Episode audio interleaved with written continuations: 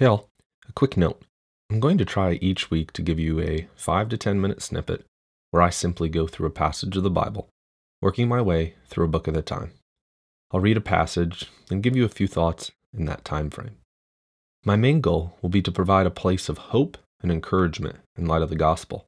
It's been my experience that when I'm not consistently hearing about the good news, when there is this sort of assumption that I can understand the grace of God and don't need to be reminded about it, I struggle to be the kind of person that Christ has purchased for me to be. Therefore, it has been important for me to consistently and continually be reminded of the grace of God. You can think of it a little like eating. Say I'm getting fed, spiritually speaking, at a church each Sunday. Praise God for that.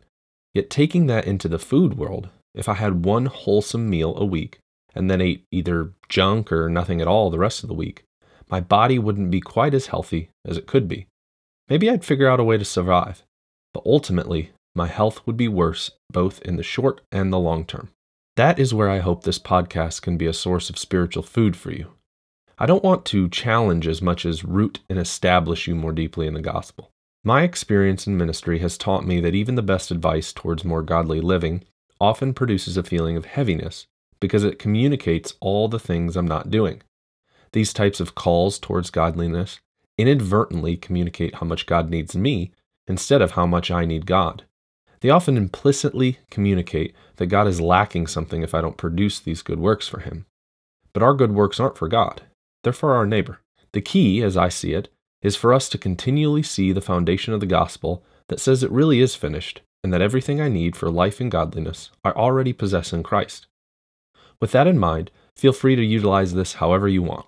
You could use it individually or in a group discussion setting. You could work through the Bible with me, take notes, journaling what you are learning. But don't feel pressure to be super in depth with it. Maybe utilizing it on a commute, a short walk, or before you go to bed is best. Early on, when I began listening to sermons and podcasts, I felt this intense pressure to remember everything I listened to, so I took a lot of notes. It took the long hours of detasseling and the clear inability to take notes in the middle of a cornfield for me to begin to be freed up, to simply listen as the Holy Spirit used those words to feed my soul. So now, I don't stress myself much with whether or not I'm remembering everything. I just allow the Holy Spirit to use that word of encouragement to help me however He sees fit, right where I'm at.